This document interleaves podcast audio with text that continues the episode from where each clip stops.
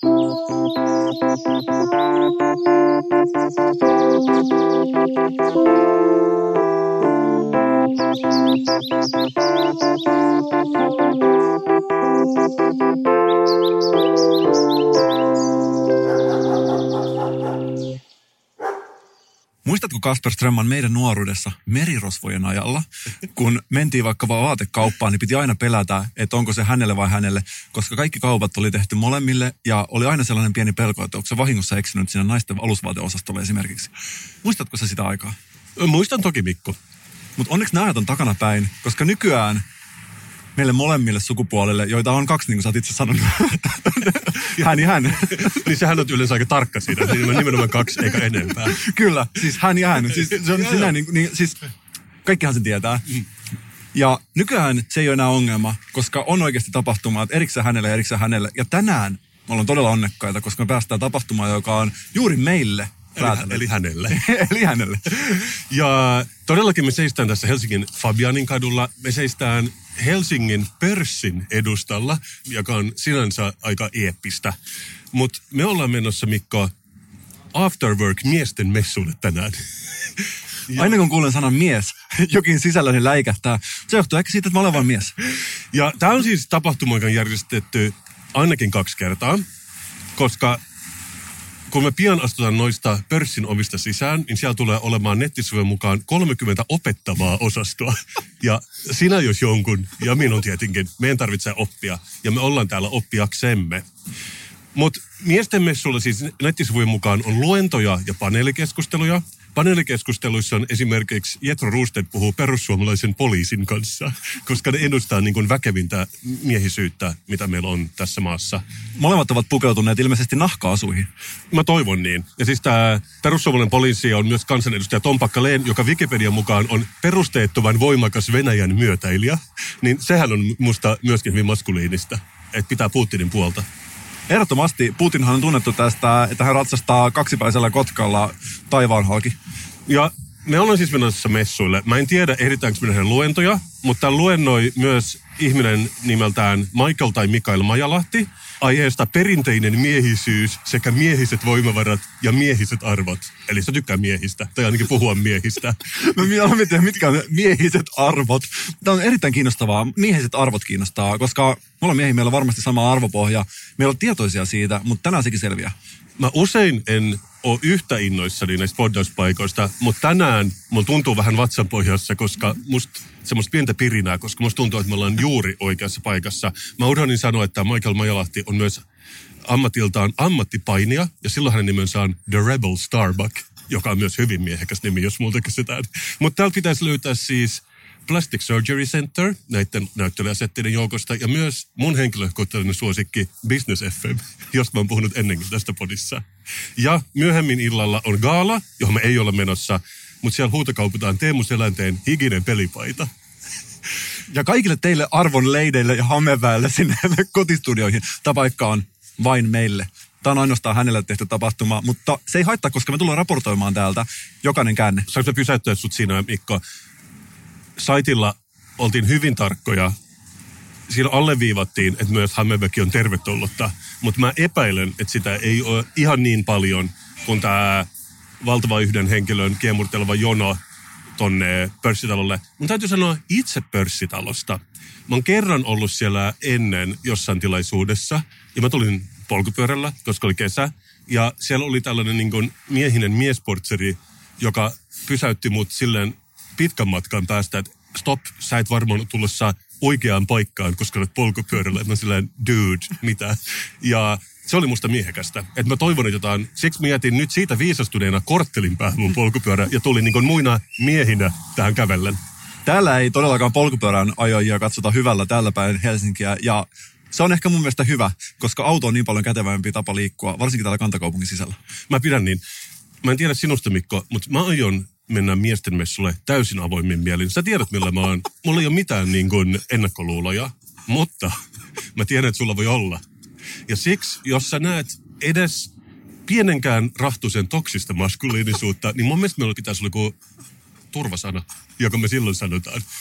Vai auttaisiko pelkästään tämä näpit irti teepaita, mikä mulla on itselläni tällä päällä, joka todellakin kommunikoi sitä, että mun keho on mun keho, ja mä en halua, että kukaan mies tulee läppimään sitä. Taas kerran haluan alleviivata, ilman mitään ennakko-odotuksia, mä uskon, että tämä on tosi hyvä tapahtuma, mutta turvasana on Joni, jossa huomaat tuolla sisällä toksista maskuliinisuutta. Okei Mikka, voidaanko me pitää tässä sovittuna? Turvasana on Joni, ja mä oon siinä mielessä itse aika luottavaisin mielin, että Tämä vanha sanonta, mitä säkin oot monta kertaa sanonut, että kyllä mies miehen tuntee, on varmasti sellainen, mikä täälläkin pätee. Kyllä. Mutta mun mielestä me tehdään nyt niin, että me mennään peremmälle, tutustutaan miesten messuihin ja sen jälkeen tullaan takaisin tähän puhumaan siitä, mitä opimme. Ai niin, sen mä unohdin sanoa, että mun tutkimuksissa mulla kävi myös ilmi, että viime vuonna tämän messun nimi oli Karhu the Man miesten messut. Ja jokainen soluni mun kehossa toivoisi, että se olisi sen niminen tänäkin vuonna, mutta valitettavasti niin ei ole. Mennäänkö Kasper tuonne sisälle ja kuka tietää, jos olemme onnekkaita, ehkä tutustumme siellä muihin miehiin. Mennään kahteen Pekkaan. Me tultiin tänne sisälle, täällä on punainen matto ja mä en tiedä, olenko se vain minä, mutta kuuletko säkin taustalta vaimeaa sähkökitaran ulvontaa. Tämä on siis pörssitalo, niin mä kuulen vaimeena semmoista osta, osta, myy. Ja sitten joku hyppää kuudennesta kerroksesta tuonne kadulle ja tekee itsemurhan. Tai sitten mä sekoitan kaikkiin Wall Street-elokuviin, mitä mä oon ikinä nähnyt. Mutta Mikko, kuten tiedät, mä käyn täällä usein, joka kymmenes vuosi. Niin mullehän tämä on tuttu paikka tietenkin. Missä on sun oma saketti? Täällä selkeästi on tällaista pukukoodia, että näitä hupparihörhöjä, mihin itsekin lukeudut, ei ole niin paljon paikalla täällä. Itse mä puhuisin huppari ihmisestä, mutta se on ihan ok. Mä näen muuten sen pelipaidan, joka huutokaupataan myöhemmin. Se seisoo tuollaisen mallinuken päällä tuossa rappusissa. Aivan, se oli siis tämä Teemu Selänteen pelipaita. Teemu Selänteen käytetty pelipaita, joka on nimi kirjoitettu. Eli tuotelupaus pitää näinkin pitkälle. Toivottavasti se on pesty kuudessa kympissä. Sä tiedät itse, että 55 about alkaa bakteerit kuolemaan. Ja mä itse pesin vähintään 60, ehkä jopa 90. Otan se kuullut, että Japanissa on sellaisia automaatteja, missä myydään Teemu Selänteen pelipaitoja. Onkohan toi yksi niistä tuotteista? Ja ehkä se automaatti sijaitsee täällä jossain, kuka tietää? Se ei ollut totta, mä keksin sen. Mutta tämä kulma jatkuu näiden jalopuuovien läpi, niin käydään vähän tutustumassa ja ehkä saadaan vaihdettua pari sanaa jonkun esittelijän kanssa. Okei, me ollaan nyt astuttu kaikkein pyhimpään ja sen jälkeen vielä pyhempään paikkaan. Ja me tavataan täällä herran nimeltä Jaakko, joka maistattaa hamppumehua. Mitä tämä on? Moikka. Joo, tämä on siis CBDA-hamppumehua. Sanoit se THC-hamppumehua. CBD, eli THC, kuten sanoit, niin se on se päihdyttävä hampun kannabinoidi. Ja sitten, kun tämä on teollisesta hampusta tehty, niin tässä ei ole sitä THCtä lainkaan, mutta tässä on sitten muita, muuta 113 kannabinoidia, joita hampusta on jo tunnistettu. Ja tämä on niin kuin enimmäkseen CBDtä, eli kannabidiolia. Juuri niin. Ja mähän on vähän kuitenkin lukenut tästä, että onko tämä nimenomaan tämä, jota on hyvää nivelille ja sen tyyppiselle? Just näin. Tämä on niin kuin särkyihin, tulehduksiin ympäri kehoa auttaa. Mutta tosi monipuolisesti lääkitsee. Nämä kannabinoidit, joita hampussa luonnosta on tosiaan 114 tunnistettu, niin ne tasapainottaa meidän ihmisten tota laajinta reseptorijärjestelmää, minkä nimi on endokannabinoidijärjestelmä. Eli meillä ihmisillä, itse asiassa kaikilla lisäkkäillä on sisäinen kannabinoidijärjestelmä, joihin nämä kannabinoidit vaikuttaa. Ja meillä on tämmöinen kannabinoidi 1 ja kannabinoidi 2 reseptoreita ympäri kehoa, luissa, nivelissä, sisäelimissä, aivoissa, keuhkoissa, ihossa, hermostossa. Ja nämä kannabinoidit kiinnittyy näihin reseptoreihin ja ne joko lisää tai vähentää näiden reseptorien toimintaa tarpeen mukaan. Mä mietin koko ajan tätä, että heti kun sä täytät sen lomakkeen, missä haetaan starttirahaa tähän yritykseen, niin tämä on vähän ladattu aihe, että siinä lukee kannabis ja sitten sä vielä piirrät sen hampunlehden siihen niin kuin lomakkeen alakulmaan. Niin onko tässä ollut ongelmia siinä vaiheessa, kun yritystä perustettiin? No, on, on, on totta kai. Tähän, tähän törmää aina ja, ja ne oli pankissakin jo ihmeissään, kun tiliä meni avaamaan. Ja, ja kyllä se oli niin iso juttu, että kyllä sitä jopa itse pari vuotta prosessoi sen, että vähän häpesi jopa sitä asiaa, että mä, niin kuin, mä tuun olemaan hampujaakko lopun elämään ja siitä joutui niin kuin työstää. Vaikka mä oon kuitenkaan yhtä kuin mun yritys, niin silti, silti mä oon niin kuin punninnut sitä asiaa ja kyllä näin se on. Vahva stigma. Joo, ja siis mehän tiedetään, että maailmalla yleinen mielipide menee legalisaatiota kohtaan. Mä luin viimeistään tänään, että Sveitsi kokeilee, ne laillistaa viidellä tuhannelle ihmiselle tämän THC-pitoisen kannabiksen polttelun. Mutta miten kauan menee ennen kuin Suomessa otetaan kiinni tämä yleinen konsensus? Kyllä, hyvä kysymys. Kyllä, se, kyllä mä uskon, että eh, viisi vuotta kymmenen vuotta ihan maksimissa. Et pakkohan täälläkin on herää siihen, että ala kasvaa nyt räjähdysmaisesti maailmalla ja olisi se sääli, jos Suomessa jäädään niin kuin ihan turhaan jalkoihin. Et kovasti töitä me tehdään tänne eteen nyt hahan puolen toimijoiden kanssa Suomessa, että Suomessakin niin kuin ymmärrettäisiin tämän kasvin potentiaali. Ja meillähän on todellakin meidän podcastissa sellainen osio kuin viikon juoma. Viikon juoma. Ja nyt mä haluaisin kysyä sulta, Hamppu Jaakko, että mitä tapahtuu, kun me juodaan nämä pikkushotit tätä sanaa hempjuomaa? Se on yksilöllistä, että toiset ollaan herkempiä kuin toiset, mutta et ollaan saatu jopa messuille, että ihmiset, ne on juonut ja ne on tullut vähän päästä takaisin, että hei, onko tämä, oikeasti näin tehokasta, että mua ei ahdista tämä väen paljon esimerkiksi enää, että et kun se on mieliala, se on niin mielialaa kohottava se CPD ja se lievittää stressiä ja ahdistusta, että se riippuu vähän teidän niin herkkyydestä, että kuinka herkkiä te olette huomaan, niin voi, voitte huomatakin, mutta ainakin se vaikuttaa niin kuin tasapainottavasti teidän. Okei, Mikko, mit, mitä sä sanot tuoksusta ensinnäkin? Mä aloin heti miettimään, että onko mitään muita tapoja nauttia, tai jos tuntuu, että, tää, että sä et ole herkkä, ja tämä ei niinku potki riittävästi, niin voiko tätä esimerkiksi pistää tota nenän kautta, tai jotenkin muuten nauttia tätä hamppumehua? Voi, mä luulen, että se kyllä nenänkin kautta, siis se tosiaan tulee jauheessa, eli se hampukukinto on tehty mehuksi, se on kylmäpuristettu mehuksi, jonka jälkeen se on pakasti kuivattu jauheeksi. Ja me ollaan näitä kapseleita avattu veteen, koska se on ollut mehu ja se liukenee sinne hyvin ja kivempi ruoka olkoon lääkkeesi, mutta voi vetää nenää, mutta mä sanon, että se on tosi epämiellyttävää. Ja sen takia ollaan, sit, siitä on vahvempi versio, että on tehty öljyyn, on tämmöistä CBD-öljyä ja sitten on tinktuuraa myös siitä, jotka laitetaan kielen alle ja sitten vaikuttavat aineet menee nopeammin verenkiertoon. Ja tässä on myös koiralle tätä vastaavaa ainetta. Miten jos tätä koiran ainetta vetää itse tai ihmiset? Onko siinä jotain, vai voisiko tästä tulla ehkä sellainen yhteinen harrastus? Voisi tulla yhteinen harrastus. Mä uskon, että siinä on kaikki ihan semmoisia ainesosia, mitkä käy ihan ihmisellekin. Että me ollaan tosiaan paljon saatu kyselyitä, että voiko näitä öljyjä ja jauheita antaa koiralle ja olla neuvottu, että voi ilman muuta antaa. Että, ja nyt ollaan sitten vihdoin saatu ihan koirille oma tommonen tabletti, mitä ne voi sitten pureskella. Että miellyttävä niille. Mutta nyt kokeillaan. Tästä tulee mieleen kaikki viikon juomat tiivistettynä, mutta ilman sokeria. Eli aika tällainen vihreä teemäinen oikeastaan, ehkä aika laimeahko maku jopa. Kyllähän tämä niinku tää, niin sanotusti kukka maistuu tässä. Et siinä on tämmöinen Berliinin maku tässä niinku juomassa. Entäs Mikko? Joo, siis kyllä tässä on tota, tulee mieleen tällainen kesäinen ruohonleikku. Mulla tulee mieleen mun entinen regia tuottava kämppis, mutta mä ymmärrän, että siitä on aikaa. Ja mähän kyllä pidän tästä ja siis myös tulee mieleen matee ehkä hieman. Samalla tällainen niin kuin heinäinen aromi, joka on siis etelä-amerikkalainen heinäs tee, jonkinnäköinen tee. Mä pidin tästä. Mä en ole vielä huomannut mitään, mutta mä pidän tästä. Montako pistettä sä antaisit tälle Mikko? Mä olen ensin kuulla sun pisteet. 5 kautta 5. Sama täällä. Mut kiitos Hamppu Jaakko. Me jatketaan matkaa ja katsotaan, että tuleeko meillä cravingeja myöhemmin. Että me halutaan toinen lasillinen. Joo, kiitos. Ja jos haluatte vahvemmat, niin tulkaa laittaa vähän öljyä tai tinktuuraa, niin saatte vähän vahvemman shotin siitä vielä. Kiitos. Kiitos. Mä en tiedä susta, mutta musta tuntuu, että toi hampumehu potkii ja alkaa vaikuttaa mun mieshormonitasoihin positiivisesti. Mä en totta puhuin huomannut niin hirveän paljon, mutta toi on oikeasti vähän mielenkiintoinen maailma. Ja just niin kuin jos niin kuin Hamppu Jaakko sanoi, että nyt mä en pääse siitä eroon mitenkään. Mutta että viiden vuoden kuluttua tilanne voi todellakin olla ihan erilainen ja laillinen sun muuta. Mutta tiedätkö Kasper, että me ollaan etuoikeutettuja siinä mielessä, että meidän molempien testotasot on todella koholla. Todellakin, samaa mieltä. Ja tässä oli, mulla oli uutinenkin tähän liittyen, oli jossain lehdessä juttu siitä, että miesten testosteronitasot on oikeasti todella pahtilaskussa. Ja me ei sinänsä arvosteta faktoja niin paljon, että me kaivattaisiin sitä juttua tässä, mutta uskokaa kun mä sanon, mulle tuli sen jutun lukemisesta sellainen olo, että me ollaan kriisissä sukupuolena ja nyt on oikeasti tehtävä jotain. Ja sä ajat lyöttäytyä Hamppujaakon kanssa niin yritystoimintaan, vai? Muistatko sä, kun me oltiin tuossa muutama viikko sitten tuolla Pod of kilpailussa ja siellä oli tuomari Laura Freeman? Ö, muistan hyvin.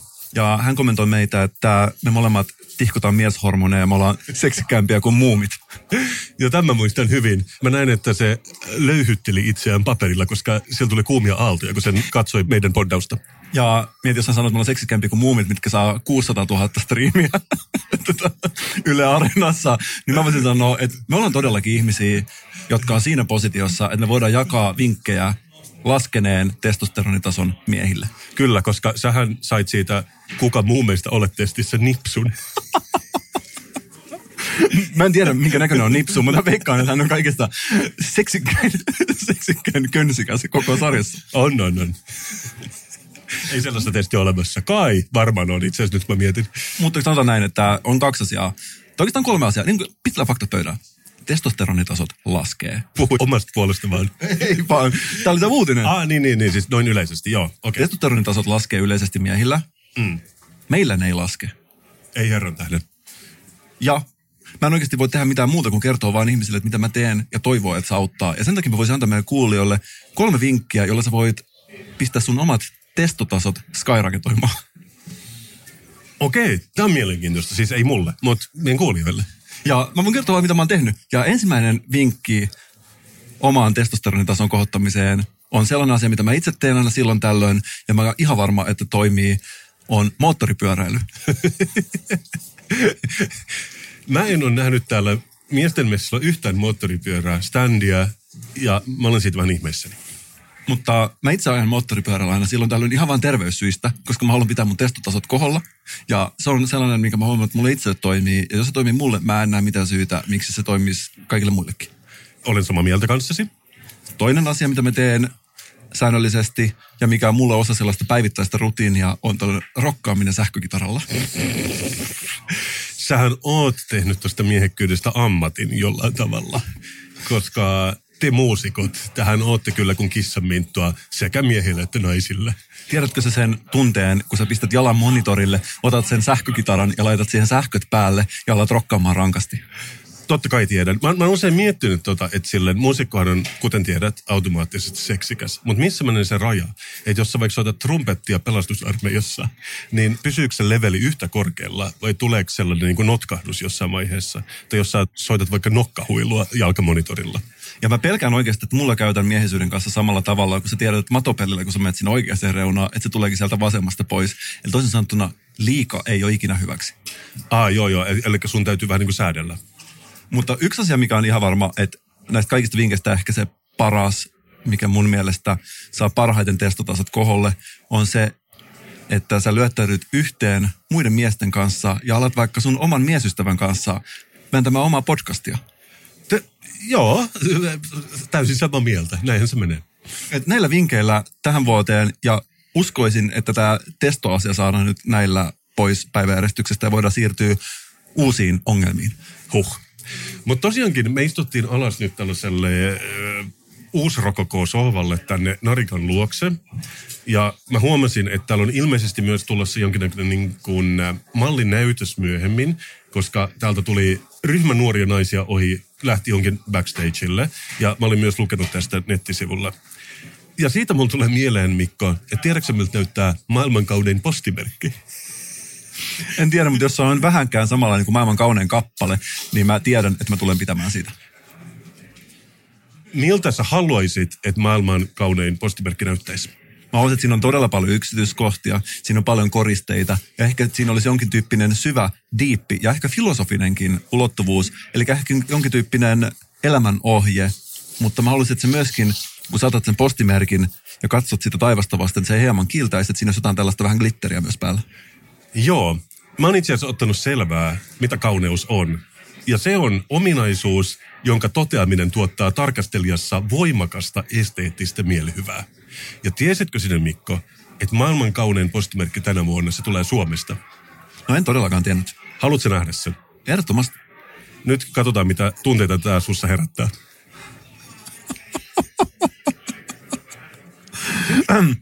Priority lukee isolla. Selkeästi, tässä on siis tällainen suomalainen järvimaisema, horisontti keskellä kuvaa, taustalla siintää tuollaista keskikesän valossa kylpevää kuusi metsää ja ilman puolipilvinen ja hieman tuollaista ohutta yläpilveä tuolla. Ja Suomi Finland lukee isolla ja maapallon kuvaa. Ehkä osoittaa sitä, että Suomi on myös globaali ja osa maapalloa. Siinä on käytännössä järvi tai meri, jonka yläpuolella on Simpson taivas. Ja tämä on aika geneerinen kesävalokuva. Ja mä en ole valehdita sulle. Mä en tuntenut välitöntä voimakasta esteettistä mielihyvää, kun mä näin sen. Mutta sitten mä rupesin lukemaan, mitä kauneus on. Ja on tällainen asia kuin ympäristöpsykologinen habitaattiteoria, joka on ehkä sulle tuttua avoimen yliopiston psykologian opiskelijana. Kyllä, kyllä. Niin sen mukaan ihmisiä miellyttävät maisemat, jotka tarjoavat mahdollisuuksia, näköaloja ja suojapaikkoja. Mä en tiedä sinusta, mutta mä näen joka puolella mahdollisuuksia. Että siinä mielessä ainakin pitää paikkansa. Ja mun mielestä tämä ympäristöpsykologinen habitaattiteoria kuulosti jokaisen, tiedätkö, visitheinola.comin mainoslauseelta, että tänne pitäisi muuttaa.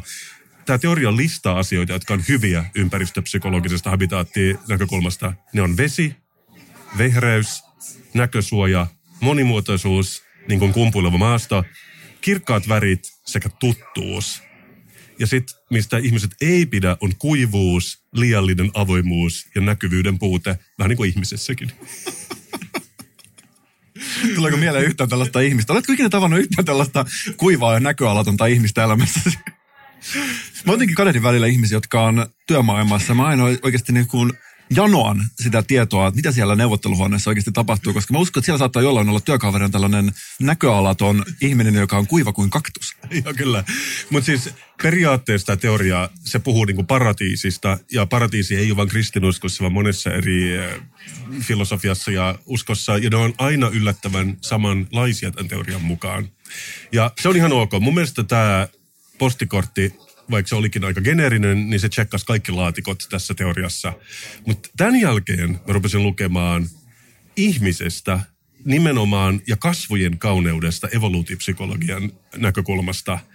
Ja siinä taas ei puhuta, tämä kuivuus, liiallinen avoimuus ja näkyvyyden puute, niistä nyt ei puhuta enää, vaan että suurin kauneuteen vaikuttava piirre ihmisessä on keskimääräisyys. Ihmiset, joilla on keskimääräiset kasvonpiirteet, kantavat geeneissään muita epätodennäköisemmin haitallisia mutaatioita. Eli mitä vähemmän ulokkeita ja outouksia sulla on naamassa, sitä esteettisempi sä olet tämän teorian mukaan. Ja mä olisin valmis sanomaan, että tämä postimerkki tukee tätä teoriaa, koska se ei todellakaan jäänyt mulle ihan kauhean paljon mieleen, vaikka olikin maailman kaunein. Mä olen joskus sellaisen kirjan, mikä tehtävänä oli selvittää, että mikä on hyvää musiikkia. Se oli joku, ootas nyt, tässä muistelen, kuunnelkaa kun muistelen tätä.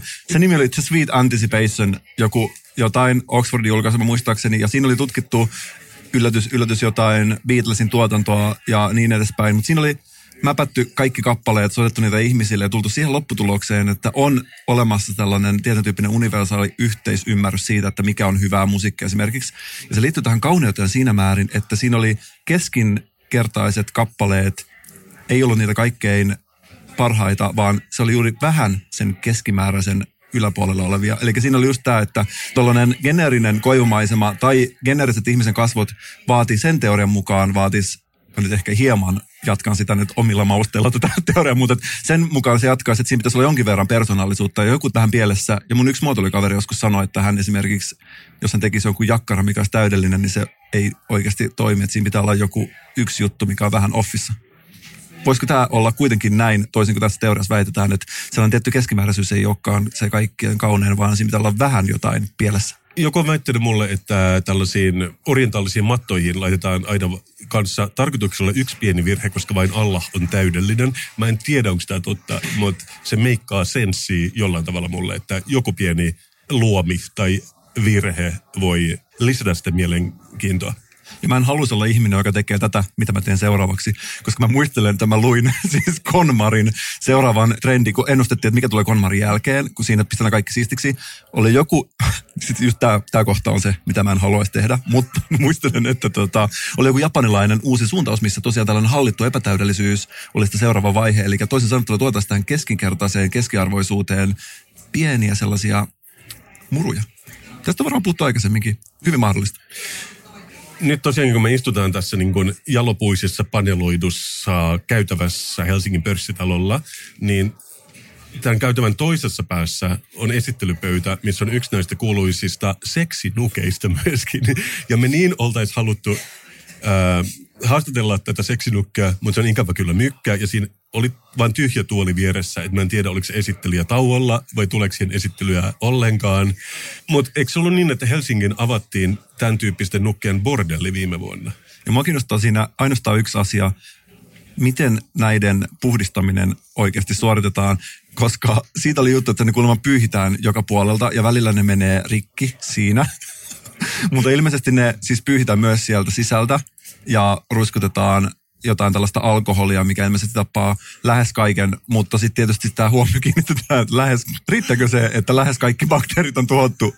Ja mä olisin nimenomaan ehkä kokeilla tätä seksinukkeja sieltä ja vähän tunnustella, että onko se saanut kuinka kovaa kyytiä ennen tätä näytöstä. Katsotaan saadaanko me mahdollisuus. Mutta tämä vaan siksi, että mä luin just, että Ruotsissa halutaan nyt lainsäädäntöön siihen, koska nyt kuulemma tulee näiden nukkeen toinen aalto. San Diegosen yritys, joka on varustunut tekoälyllä ja kuulemma yksi malli vastustelee sen, sen, sen niin kuin asiakkaan toivomuksia, mikä munkin mielestä kuulostaa ihan pikkasen ongelmalliselta, jos tämä käytös sitten siirtyy reaalimaailmaan. Mutta todellakin fingers crossed, että se esittelijä on paikalla, koska tämä on maailma, mikä ei ole minulle missään nimessä liian tuttu. Kalastaman terveysasema-jaksossa haastattelimme kumppanirobotti Pepperiä 70 000 euron suurhankintaa, joka oli siellä alhaalla käytävässä päivystämässä tekoälyn Artificial Intelligencein huippunäyte. Ja hänen kanssa pystyy keskustelemaan. Hän itse, saan varmaan sanoa hänestä hän. Joo, todellakin. Ja hän itse tuli kuuluiseksi siitä, että hän oli 20 minuuttia jutellut jonkun tuolin kanssa siellä. Ja on ilmeisesti tällä hetkellä huollossa, mutta mä haluaisin itse asentaa Unique Dollsiin tällaisen Pepperin käyttöjärjestelmän ja haluaisin vihdoin toteuttaa tämän meidän tuomipäivän ennustuksen kumppanirobotti Jonista, jolla olisi ehkä nyt tässä tapauksessa naisen vartalo, mutta toisaalta seksuaalisuus... Pepperin ääni. Pepperin ääni. Ja toisaalta nykyseksuaalisuus ei ole niin tarkka enää kuin aikaisemmin. Se on laaja spektri, Mikko. Se on laaja spektri, niin ehkä tämä Jonin käyttöjärjestelmä voisi tässä tapauksessa toimiakin. Ja vielä mä muistaakseni, tästä on nyt monta kymmentä jaksoa, mutta se Pepper vielä sanoi asioita niin kuin, meikäläinen ottaa nyt asennon. Että jos me saataisiin täsmälleen se tietokone niin kuin lastu istutettu näihin seuraavan sukupolven aikuisviihdenukkeihin, niin siinä voisi olla herkullinen yhteistyö. Mä näen jo tilanteen, missä pari makoilee sängyssä ja ovat alkamassa juuri tosi toimiin. Tässä on täältä siis toinen on kumppanirobotti ja toinen on ihminen. Ja tämä ihminen kysyy tältä kumppanirobotilta, johon on asennettu tämä Pepperin käyttöjärjestelmä, sanoo vielä nopeasti, että hei, ennen kuin aloitetaan, niin voisi käydä wc että missä on WC? Ja sitten tämä, muistetaan siitä Kalasataman terveysaseman jaksosta, että sieltä, kun Pepperiltä kysyy, että missä on WC, niin siellä hän luettelee koko rakennuksen, joka on siis kahdeksan kerroksinen, kaikki WC, myös niitä, joita ei saa käyttää, eli näytteenottohuoneessa olevia WC, niin mä haluaisin nähdä, miten tällainen tilanne sitten etenee, että millä tavalla tällainen niin kuin seksuaalinen innostuminen kehittyy siitä. Mä taas haluan nähdä, miten tämä Pepper-robotti viettelee tuolin. Se on mun suurin unelmani. Mutta hei, meillä on tullut ääniviesti. Pitäisikö kuunnella? Ehdottomasti. Moi, täällä Pertti. Ja täällä Sussu. Me, me olemme Pertti ja, ja Sussu. Ja me pidämme Pertin ja Sussun blogia, Instagramia ja Snappia. Niin pidämme. Ja tällä viikolla meidän blogissa, Instagramissa ja Snapissa onkin tosi iso paljastus, jota moni on varmaan odottanut. Vai mitä, Pertti? Joo, se onkin tosi jännä uutinen. Kerronko sussu ja mikä se on? No todellakin. Älä pidä meitä enää jännityksessä. Meitä sponsoroi nykyään maamiinoja valmistava yritys. Ihanaa. Tai hetkinen Pertti, sanoitko maamiinoja? Onko tässä nyt jokin muuttunut? Koska aikaisemminhan oli puhetta vaniljakastikesposorista. No niin oli, mutta tämä sponsori maksaa sussu paljon paremmin. Joten minusta tämä on kaupallinen yhteistyö, johon meidän kannattaa tarttua. Niin, no, ehkä. Mutta en silti tiedä Perti. Eikö maaminat ole tosi kauheita? Sussu, maaminat ylläpitävät rauhaa. Ilman niitä meilläkin saattaisi olla sota. Joten voisi oikeastaan sanoa, että mainostamalla maamiinoja olemme rauhan asialla. No, jos olet sitä mieltä, niin sitten se on varmaan okei. Sinä olet Pertti kyllä aina niin viisas. Ja tuollainen pasifisti. No, sellainen minä vain olen, sussu. Mutta muistakaa siis tsekata meidän tuvekanavassa kun esitellään kevään uudet maaminat. Niitä on nyt kaikissa uusissa väreissä ja kuoseissa, ja ne ovat ihania. Ja mitä parasta, niistä saa nyt koodilla Pertti ja Sussu 20 prosenttia alennusta. Boom. Sanoitko sinä äsken Pertti Boom? Pusi pusi toivoo Pertti ja Sussu. Ja muistakaa seurata meitä kaikissa meidän kanavissa. Kiinnostaa tosiaan nähdä, mikä on tämän kevään suosituin kuosi maamiinoissa. Jos tämä yhteiskunnan niin kuin liberalisointi jatkuu, niin mä haluaisin nähdä, mitä kuosia Vallilla interiorilla on tänä vuonna maamiinoissa. Mä veikkaan, että siellä on joku kuosi, missä on sotaa, rauhaa, rakkautta, kaupunkikulttuuria ja ehkä jotain skottilaista kirkkoa pistetty päällekkäin. Meidän täytyy vain seurata Pertin ja Sussun blogia, Instagramia ja tubea silmä kovana, niin eiköhän me saada tietää. On ok syödä kaloja, koska niillä ei ole tunteita. Näin laulo kuuluisa miesrokkari Kurt Cobain 20 vuotta sitten. Niinkö? Okei. Okay. Se, hän lauloi toisaalta myös I hate myself and I want to die. Ja siinähän kyllä nähtiin, miten siinä sitten kävi. Mutta tilanne on siinä osin muuttunut, eli mä silloin oikeastikin mä kuulin kappaleen, että on ok syödä kaloja, koska ne tunteita. Mä mietin, että hmm, onkohan noin, että kaloilla ei ole tunteita. Että voiko se olla näin? Ja nyt paljon paljon myöhemmin on itse asiassa käynyt ilmi, että kalollakin on jonkin tyyppisiä tunteita ja eläimillä ylipäänsä on tunteita. Joo, mä itse asiassa kävin joskus jossain luennolla, jossa kumottiin tämä, että kalat ei tunne mukaan tätä koukkua niiden suupielessä. Ja siinä kerrottiin myös, että ennen ajateltiin, että alle puolivuotiaat vauvat ei tunne kipua. Ja niitä siis operoitiin ihan vapaasti, kunnes sitten joku sanoi, että hetkinen, e, kyllä ne tuntee sittenkin. Että kiva, että tiede niin menee eteenpäin mä näen tieteen itse sellaisena piippoa polttelevana steampunk-henkisenä hahmona, joka tosiaan kävelee kahdella jalalla ja on, suhtautuu todella kriittisesti kaikkeen, mutta on kuitenkin ottanut ihmisen hahmon. Joskus tämä ihmisen hahmo voisi, eli tämä tiede, voisi ottaa myös tieteen ulkopuolelta näkemyksiä ja omaksua niitä. Ja ihan rehellisesti sanottuna, joka kerta kun joku sanoo näin, niin multa tulee sellainen tirsk. Vähän sama kuin Matti Vanhaselta, kun hän kuulee numeron 69. Mutta tämä asia nyt eri. Eläimen tunteet, niitä oikeasti on. Ja me ei voida sille Kasper yhtään mitään. Ja, Sa- samaa mieltä. Ja siinä, missä eläimillä on tunteet, niin myös mieseläimillä on tunteet. Öö, nehän on nimenomaan, jos joku kirjoittaa jotain niistä Twitterissä, niin ne hyvin nopeasti reagoi tähän niin kuin niiden loukkaantumiseen. Ja mieseläimet ei poikki siinä mielessä mies ihmisistä hirveästi, koska joskus mä oon kuullut tällaisen lentävän lauseen, että miehillä ainoa sallittu tunne on vitutus. Mutta se voi ottaa niin monta muotoa, Mikko. Se on laaja spektri. Mutta tässä oli oikeasti, mä luin tällaisen kirjan, missä puhuttiin siis eläinten tunteista, ja se oli tällaisen Mä voin oikeasti kaivaa sen nyt tähän ihmiselle. Biologi Franz de Waal, Mama's Last Hug, mikä liittyy tällaisen tää, tällainen biologi, joka tota, hieman, hieman tota, hieman ehkä on laiskottanut tässä, kun mä oon muistinpanot, mutta siis... Hollantilainen. Hollantilainen. Ja pointti oli, että eläimillä on oikeasti paljonkin tunteita. Ja se, mikä siinä on oikeasti tosi kiinnostavaa, että myös eläimet peittelee omia tunteita. Että siinä on tällaisia äh, uros simpansseja esimerkiksi, mitkä saattoi pitää kättää naaman edessä, jos niillä oli jotain vääriä tunteita. Ne saattoi peitellä siis omia tunteitaan, vaikka itkemistä, ja saattoi jopa väännellä naamaansa eri muotoa Joo, varsinkin simpanssithan ei varmaan ole niin kaukana joistakin ihmisistä. Ja se tuli kiinnostavaa, niin mä jatkaa tätä ajatusta, että jos eläimillä on oikeasti tunteita, niin se on vaan ajan kysymys, kun eläimetkin alkaa tekemään musiikkia. Joo, nehän jo maalaa vissiin. Mä, mä oon nähnyt sellaisia norsuja, jotka maalaa kärsällään. Ja sitten löysin tällaisen tekstin, jossa puhuttiin oikeasti tästä, että miten eläimet tekee musiikkia. Ja missä puhuttiin esimerkiksi, miten satakielet tekee todella monipuolisesti musiikkia. Ja kehuttiin sitä maasta taivaisiin. Ja mä tietysti, mä väitän, että tässä ei ole kyse mistään kateudesta, mutta mä kuitenkin innostuin tästä, että aina jos jotain, teeksä, hehkutetaan vähän liikaa ja on niin sanotusti kova hype päällä, niin mä tietysti alan epäilemään, että onkohan se oikeasti niin hyvä, kun sanotaan. Onko satakieli oikeasti niin lahjakas tekemään musiikkia, kun puhutaan? No, sehän on hyvä laulaman ainakin, mutta mä en tiedä just se, että osaako se rokata niin kuin sinä. Ja en ole vielä nähnyt lintuja, jolla olisi pieni sähkökin tuolla kaulassa, mutta haluaisin ehdottomasti nähdä sen. Mutta sitten tosiaan kuuntelin tällaista satakielen laulua pikkuhetken.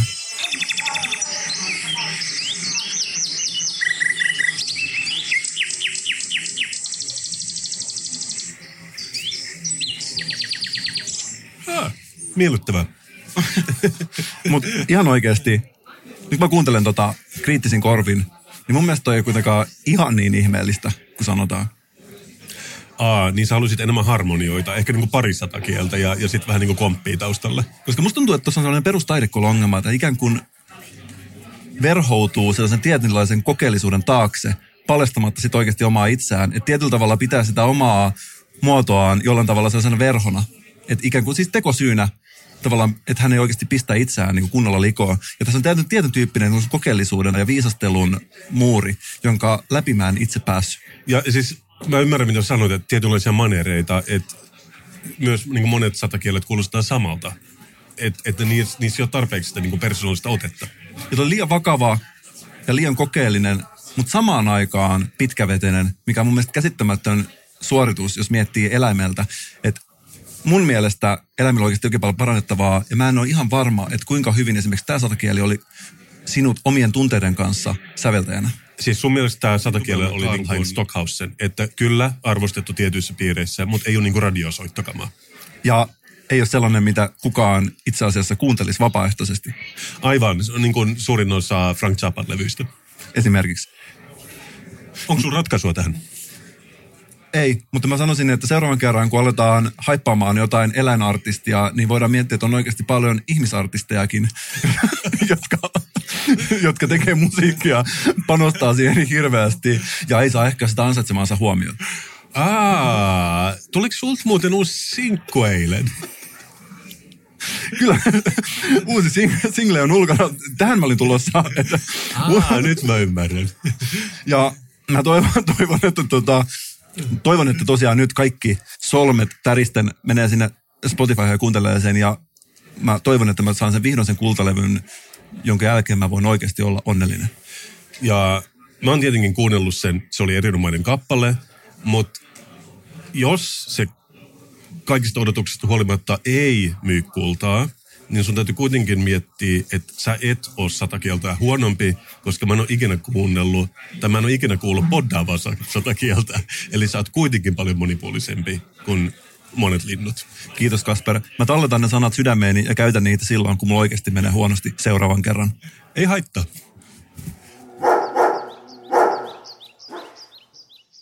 Mikko, sä tiedät millainen mä olen. Välillä mä käyn miesten messuilla, mutta välillä mä käyn Turussa tuomaroimassa mainoskisoja. Tämä oli ehkä uusi puoli minusta sinulle, mutta mä voin vakuuttaa sulle, että tätäkin tapahtuu. Kaikki me tarvitaan rahaa ja kaikkien meidän pakko tehdä jotain meidän elannon eteen. Sullakin on monta pientä suuta ruokittavana. En mä tuomitse sua tästä.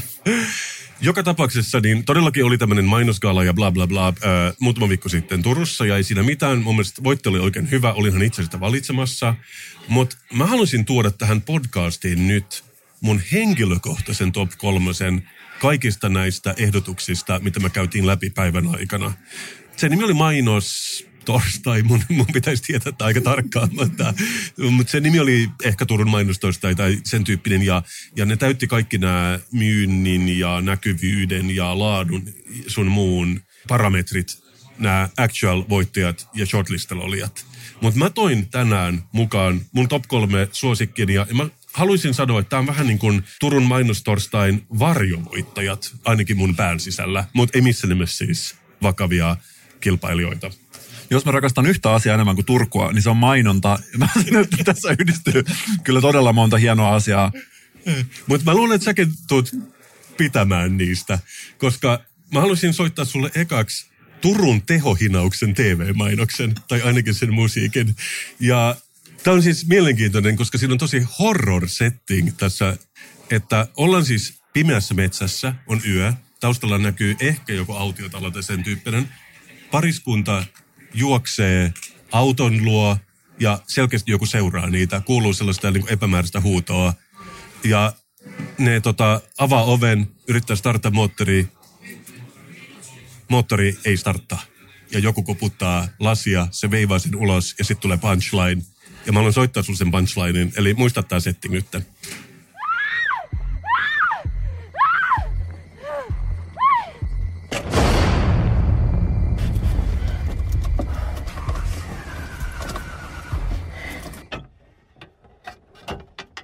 et sä mitä hinuri tarttis?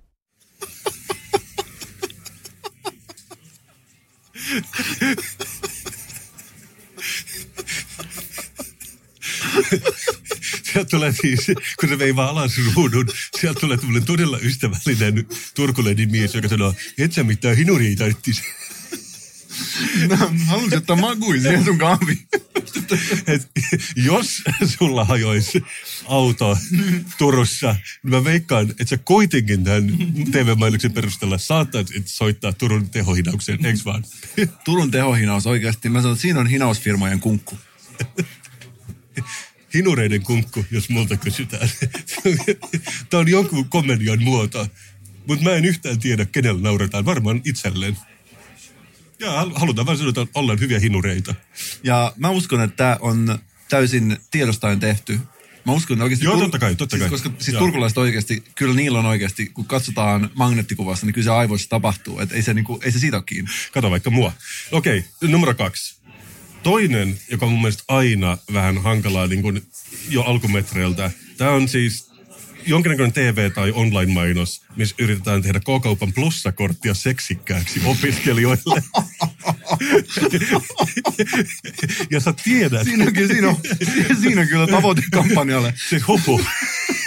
Siis siis to, to, tiedätkö, ei ole mitään vaikeampaa. Ehkä siihen joku pieni sähkökitarhan kuva tai joku muu voisi auttaa. Joo, tähän oli valittu siis teemaksi Itä-Saksa ja vähän tällainen niin kuin TV-juontaja. Ja se kuulostaa tältä. Makaronilla mennään!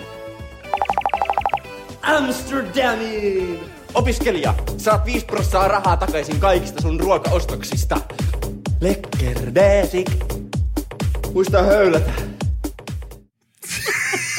Mikä- Mikä näistä turkulaisissa on tää, tää hinurit ja höylääminen? Tää on jotenkin ihmeellistä. Onko siellä joku tällainen, että mainoksiin on pakko laittaa se kaksimielisyys loppuun, että siellä on joku mainostoimistossa joku head of head, joka tulee loppuun. Onko se mitään kaksimielistä?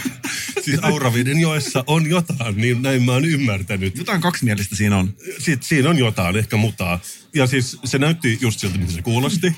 Mutta sitten ilmeisesti raatille se väitettiin, että on toiminut tosi hyvin, että niin ja niin monta prosenttia opiskelijoista otti plussakortin tämän mainoksen perusteella. Ja Samaan aikaan pidetty veistä kurkulla tai jotain muuta tällaista. Mä en tiedä, onkohan, tää niinku, onkohan kaikki muuttajat nyt ollut täysin kontrolloitu tässä. En mä tiedä, siis mu- musta on hankala just toi, että opiskelijat on tyypillisimmillään ehkä early 20s, ne on siis ehkä 19-24, mi- mitä ne nyt on, on tietenkin aikuisopiskelijoita, mutta useimmat niistä on ehkä syntynyt sen jälkeen, kun Itä-Saksa on jo kaatunut, niin siksi tämä oli musta esimerkiksi hankala tämä koko premissi, että viitataan tällaisen nostalgiaan, mitä ei ollut, mutta ehkä se on jonkinnäköistä mallwavea myöskin, että Itä-Saksa on uusi mallwave tänä vuonna. Puhutkohan sä nyt vähän samantyyppisestä tilanteesta, mihin mä oon joutunut monta kertaa, kun mä oon kertonut Alanis Morissette vitsejä. niin, niin, niin, niin, referenssit vanhenee. Si- joo, joo, kyllä mä tiedän, mitä se tarkoittaa. Okei, okay. mutta sitten nämä kaksi, ne oli hyviä, mutta ne ei ollut mun suosikkeja, koska jos sä tiedät, että jos mä yhdestä asiasta tykkään, niin räppäävistä eläkeläisistä. Ja tää on siis Turun kaupunginteatterin ilmeisesti ja paikallisliikenteen yhteinen kampanja, missä niin kun sillä teatterilipulla saa myös bussimatkan. Ja tässä räpätään muun muassa minteistä, seteistä ja siinä on tehty video ja se kuulostaa tältä. Hei frendi, ota lippu tähän käteen ja seuraa mitä lätee. Tuut sä teatterit pöliin, ei tarvi taksi. Nyt on minttisetti, meillä on käynyt flaksi. Millä mä meen? Millä mä meen? Föliin mä meen. Ai ai, tää jos joku on niinku kissanminttua, jos mikään. Ja sä arvaat, että mä olisin itse äänestänyt tämän ykköseksi, mutta sä tiedät, me ei ole kaikki, ei voida olla samaa mieltä. Ja mä haluaisin myös ehkä tällaisena niin kuin mainonnan asiantuntijana ja raatilaisena sanoa, että ensi vuotta silmällä pitäen ei ole mitään, mitä ei voida ratkaista räpin keinoin. Tämä on mun sanoma. Räpissä ja poddaamisessa on hienoa se, että siinä ei ole sitä aloituskynnystä, että kuka tahansa voi tehdä sitä. se, miten se vaikuttaa ihan yleisesti kulttuuritasolla on kaikkein kuultavana.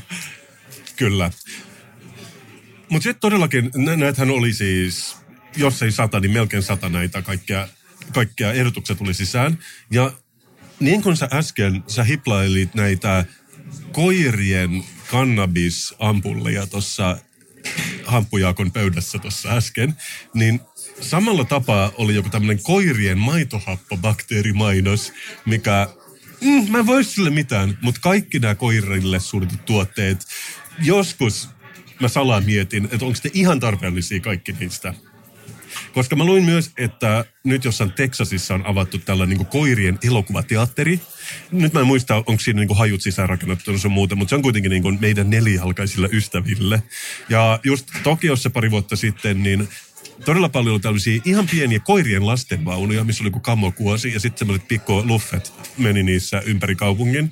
Ja siinä taas miettii, että äh, eikö niillä ole jalkoja? Me ollaan juotu koira olutta kerran viikon juomana paikallisessa Lidlissä myydään koirien suklaa joulukalenteria vieläkin. Nyt on jo maaliskuu, joten good luck saada se myytyä. Niin mä voin nyt ilosanomana kertoa, että business kassu is back. Ja siksi, Mahtavaa. Ja siksi mä haluan soittaa tämän Lee England.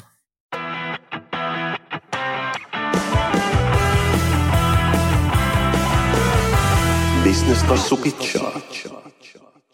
Ja Mikko, mä oon inspiroitunut.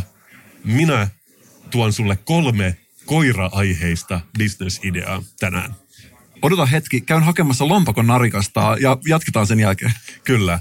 Mutta mun täytyy sanoa, mä oon tehnyt näitä pitchauksia sulle paljon. Mä tiedän, että sä oot varakas. Sä liikut usein Helsingin pörssiklubilla.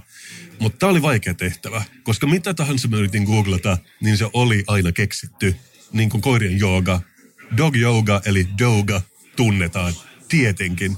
Tää oli hyvin hankalaa. Mutta mä löysin yhden, mistä mä olin vähän epävarma. Mitä sä pidät koirien kondomeista?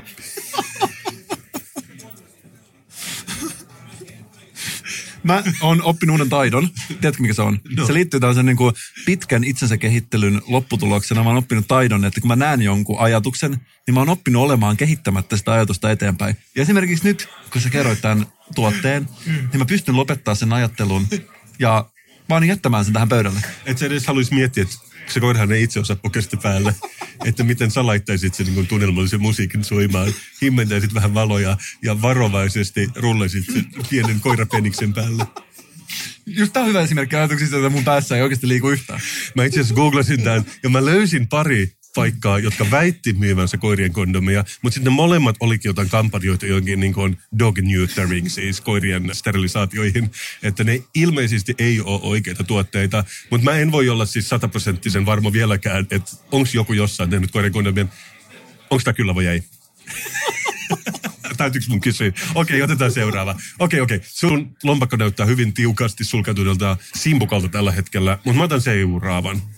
Yksi asia, mitä todellakaan ei löytynyt edes googlaamalta. Koirien raaka piparkakkutaikina. Tämä on kyllä siis oikeasti ehdottomasti sataaloharjalla, koska on monet koirat, jotka on yliherkkiä gluteenille ja kaikille tällaiselle keinotekoiselle ja prosessoidulle. Ehdottomasti seuraava suuntaus. Joo, eli tämä on kyllä sulta. Todellakin. Joo, koska kukaan nyt ei tykkäisi raasta piparkakkutaikinasta, including koirat. Hyvä. Meillä on siis yksi jei, yksi nei. Nyt tulee kolmas. Ja tämä liittyy vähän teemaan, josta me puhuttiin pari viikkoa sitten. Mutta okei, tsekka tää ulos. Sulla on koira, joka on raskaana, tai tiinänä, mikä sen nyt onkaan. Mutta yritys, joka järjestää koirien gender reveal partyja. Miten tämä muuten menee? Koska on selvää, että vaaleanpunainen on hänelle ja vaaleansininen on hänelle. Mm. Sehän kaikki tietää. Mutta miten se menee koirilla? Onko koirilla samat värikoodit vai onko heillä omat värikoodistot näille? No samat värikoodit. Mutta sun täytyy muistaa, että koirille harvemmin tulee vain yksi pentu, vaan niitä on usein kolme, neljä, jopa viisi, riippuen ihan koiran koosta kai ja niin poispäin. Niillähän on tosi paljon niitä ähm, utareita, että ne pystyy syöttämään monta koiranpentua yhtä aikaa. Niin siinä mä näen mahdollisuudet, että kun ihmisillä tulee useimmiten vaan yksi lapsi, niin jos sulla tulee viisi koiranpentua, että onko enemmän vaaleanpunaisia vai enemmän vaaleansinisiä koiranpentuja, että siinä on niin lisäelementti, mitä ihmisten gender reveal parteissa ei olla otettu huomioon. Ja siis niille, jotka ei ole kuunnellut tätä jaksoa, niin siis se on jonkinlainen trendi USAssa, että kysytään ultraääni jokkeilta, että kirjoitus lapulle se sukupuoli ja sitten se paljastaa isossa juhlissa. Mä oikeasti nyt ryhdyin miettelijäksi. Mä näen todella paljon ongelmia tästä gender reveal party asiassa, koska ihmisetkin voi saada useampia lapsia. Mm, niin voi. Miten ihmeessä se hoidetaan näissä juhlissa, koska jos esimerkiksi on kolme lasta, niin onko niitä, että on kolme kakkua? Joo, näin mä sanoisin niin kuin koirien gender reveal party fixerina. Mä näen tästä todella paljon teknisiä ongelmia. Niin kuin sä huomaat, mä innostun helposti. Mun simpukan nyörit on oikeasti aika löysällä. Mä saatan sieltä pistää satalappusia vähän ehkä heikompikin ideoihin joskus, mutta tämä on kyllä sellainen, että mä näen todella paljon ongelmia tässä nimenomaan tämän suhteen, koska näillä koirilla on näin paljon näitä. Ouch. Joten sä et myöskään sinun lämpiä koirien hiihtokoululle. Ei, mutta jos sulla olisi oikeasti mielessä joku koirien musikaalisuutta ja koirien itseilmaisua tukevaa, jotain vaikkapa koirien sähkökitaraa tai jotain tällaista tuotetta, niin mä ehkä saattaisin innostua. Okei, mutta yksi kolmesta ei sekä huonoa. Mä en kuitenkaan kävele tästä meidän tapaamisesta ulos ihan tyhjin käsin. Todella hienoja bisnesideoita ja mä uskon, että kurssit alkaa skyrocketoimaan, kun saadaan nämä tuotteet valmiiksi. Kiitos Mikko.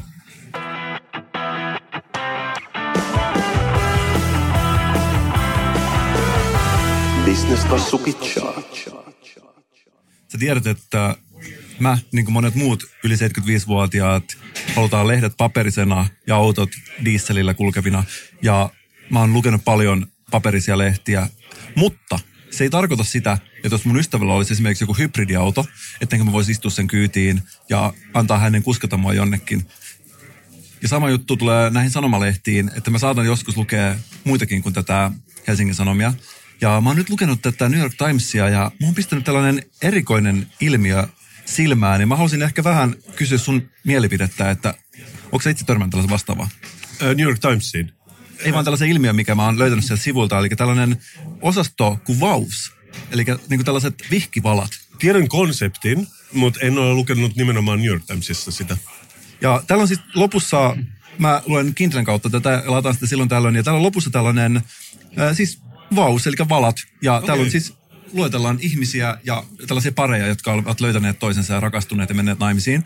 Joo, meidän täytyy siis selittää, että nämä ihmiset on naimisissa, mutta ne haluaa vaan tämmöisen bonuslevelinä julkisesti julistaa niiden rakkautta tässä lehdessä. Mun käsittääkseni nämä on varmaan vihittyjä. Juuri niin. Ja, ja sitten tässä on tällainen niin bonusleveli. Ja tässä on esimerkiksi tällainen Jessica ja Jeffrey. Erittäin kaunis pari. Kyllä, kyllä. Ja nämä on todella mielenkiintoisia, koska näissähän on tosi harvoin mitään muuta kuin, että tässä on, että ne on aina jotain juristeja, tohtoreita. Ja täällä lukee monesti näiden siis tutkinnot, arvosanat, vanhempien ammatit, molempien vanhempien ammatit, Ai jaa, yliopistot okei. ja kaikki muut. Tämä on, tämä on erittäin kiehtovaa ilmiö, mutta mä en oikeasti tiedä, mitä mieltä mä oon tästä, mutta mä en ole törmännyt tällaisen missään muualla. Mä törmäsin vähän liippaavaan aiheeseen, koska vaikka tämä ilmiö on olemassa, niin ihmiset de facto kuitenkin menee vähemmän naimisiin ja menee vähemmän kihloihin kuin ennen. Niin joku sormusvalmistaja luultavasti USAssa oli herännyt tähän, että niitä sormuksia ei mene samalla tavalla kuin ennen. Varsinkin kun kihlaushan ei, se ei ole juridisesti, sehän ei tarkoita juurikaan mitään. Mutta ne oli keksinyt tällaisen asian kuin äh, pre-engagement ring.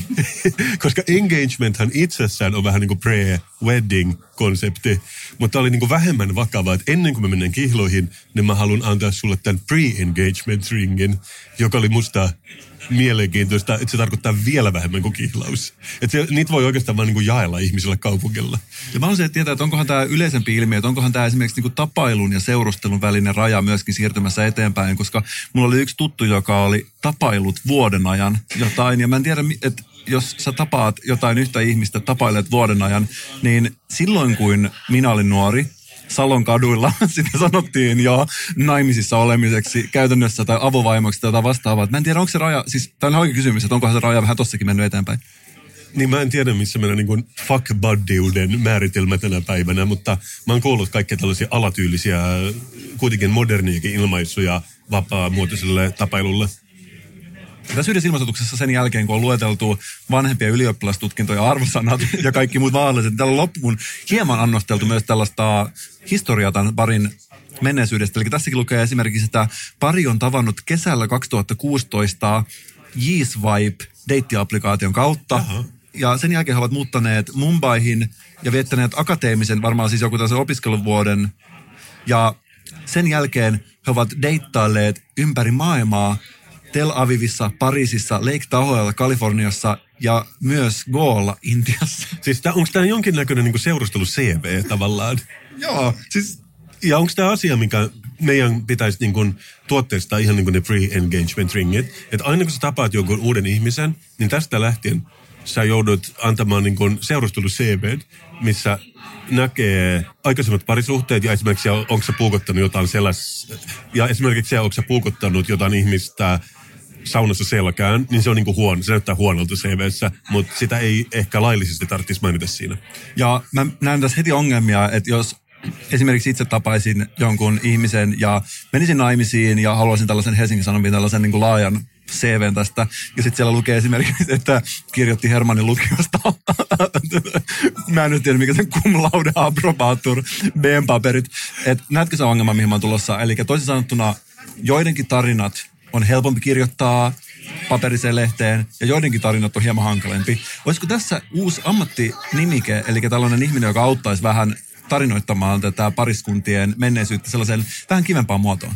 Vois. Mutta mä luulen, että sehän menee hyvin nopeasti varmaan siihen, niin kun, itsehän en ole juurikaan hakenut työpaikkoa, mutta se, että mikä sinun heikkoutesi on. Minun heikkouteni on, että olen liian tunnellinen työntekijä. Et mä luulen, että se menisi niin kuin siinä seurustelu ehkä voisi toimia samalla tavalla, että olen liian rakastava partneri, annan liikaa jalkahierontoja ja jotkut ovat hermostuneet siitä. Jo, to, noihinhan kuuluu aina vastata se, että jo, pyrin aina täydellisyyteen ja tietynlainen perfektionismi minulla on ongelma, mutta olen siitä pyrkinyt eroon ja olen mielestäni onnistunut siinä hyvin. Kyllä, että vaikeuksien kanssa voitto on tyyppinen. Nyt mä olen ehyt ihminen ja aika tasapainoinen. Mutta miten sä näet influencerina ja tulevaisuuden katsojana, että tulisiko tällainen ilmiö Suomeen vai olisiko tämä hiipumassa myös Yhdysvalloista? Miten sä näkisit, että tulee kehittymään? No yleensä on niin, että jos joku asia menee tarpeeksi pitkälle, niin nähdään vastareaktio. Että jos niin kuin sä sanoit, ihmiset tapailee vuoden verran, ehkä me ollaan niin kuin, tavoitettu nyt peak-tapailu. Eli niin kuin, me, me ollaan, niin kuin, se, se on skyroketoidut ja se on niin kuin siinä ylhäällä, niin tästä lähti mennään heti naimisiin. Ja ehkä tulevaisuudessa tulee näkemään tällaisia juhlia, missä koko suku kutsutaan kesällä juhannuksena johonkin vanhaan latoon syömään majoneesissa lilluvaa kaalia ja julistetaan, että pari on vihdoin aloittanut kasuaalin tapailun. Mä näen sen ainoana mahdollisena tulevaisuuden skenaariona. Mutta jos me nyt ollaan nähty tarpeeksi näistä miesten messuista, niin mennään seisomaan tuonne ulos kadulle ja mietitään, mitä kaikki me ollaan opettu tänään. Ja voidaan vihdoin puhua kuin mies miehelle. Raa. Joni, Joni, Joni, Joni. Mitä, mitä, Mikko, mitä, mitä? Joni, Joni. Oliko se niin, Kasper, että aina kun näkee maskuliinisuutta, pitää sanoa Joni kova ääneen? Äh, no ehkä mä puhuin toksisesta maskuliinisuudesta, mutta mä ymmärrän, että, että mikä tahansa maskuliinisuus voi olla vähän kuohuttavaa tänä päivänä. Mä toivon, että tämän jakson jälkeen jokainen elittikuulija maskuliinisuutta nähdessään toistaa hiljaa mielessään nimen Joni.